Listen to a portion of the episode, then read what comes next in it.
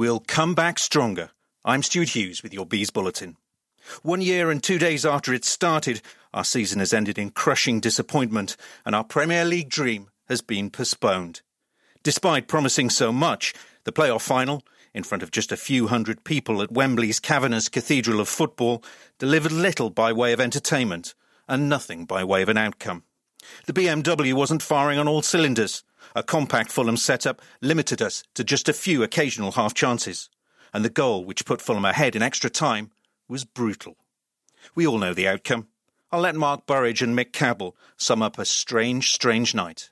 It was just an extraordinary feeling here being in this stadium. It was surreal, it was flat. You look at this, the biggest game that Brentford have played, certainly since the post war, and it was as flat as a pancake. You could hear a pin drop. You were going yeah. into the last 10 minutes of a nil nil game with everything hinging on it in normal time, and you could all you could hear was the players. So it's a really surreal atmosphere. It feels like another body blow. But what you have to do is to say we're Brentford. We'll always be Brentford, and this team have been proud for us. They've been they proud all yeah. season. They finished third. They finished ahead of Fulham on goal difference. The playoffs is a lottery. We don't do the playoffs very well.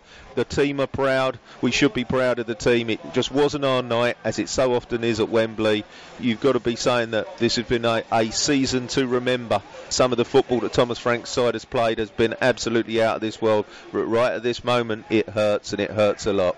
And Thomas Frank is feeling that hurt. Of course, it's tough uh, when you lose a final uh, like this in a very, very tight, tight game. But I'm extremely proud of my players. Um, I'm extremely proud of this club, and I'm extremely proud of what we have achieved this season. We've gone from a, a mid-table uh, club to a team who, in the league table, was the the third best team, and then we played through against um, three teams who either directly came down from Premier League last year or two years ago, and I think we are the very very fine margins away from Premier League, uh, which is an incredible achievement from us. So I can't praise my players and my staff enough.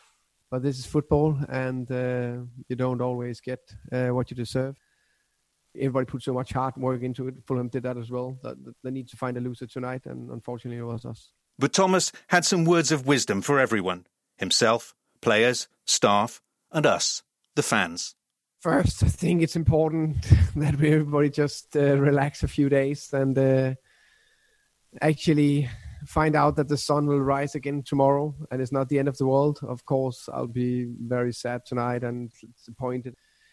But that's the way it is. I I just know in football and life you need to be strong because there will be um, situations that not going the way you want it, and you need to show resilience. And if you want to achieve something big, you need to be able to bounce back from setbacks. And um, I know we are coming back even stronger next season. I'm 100% sure of that. In the long months since the season began, we've marvelled at the best Brentford side of our lifetimes. We've lived through a global pandemic. We've said goodbye to our beloved home as we look forward to moving into a new one. And we'll go again next season.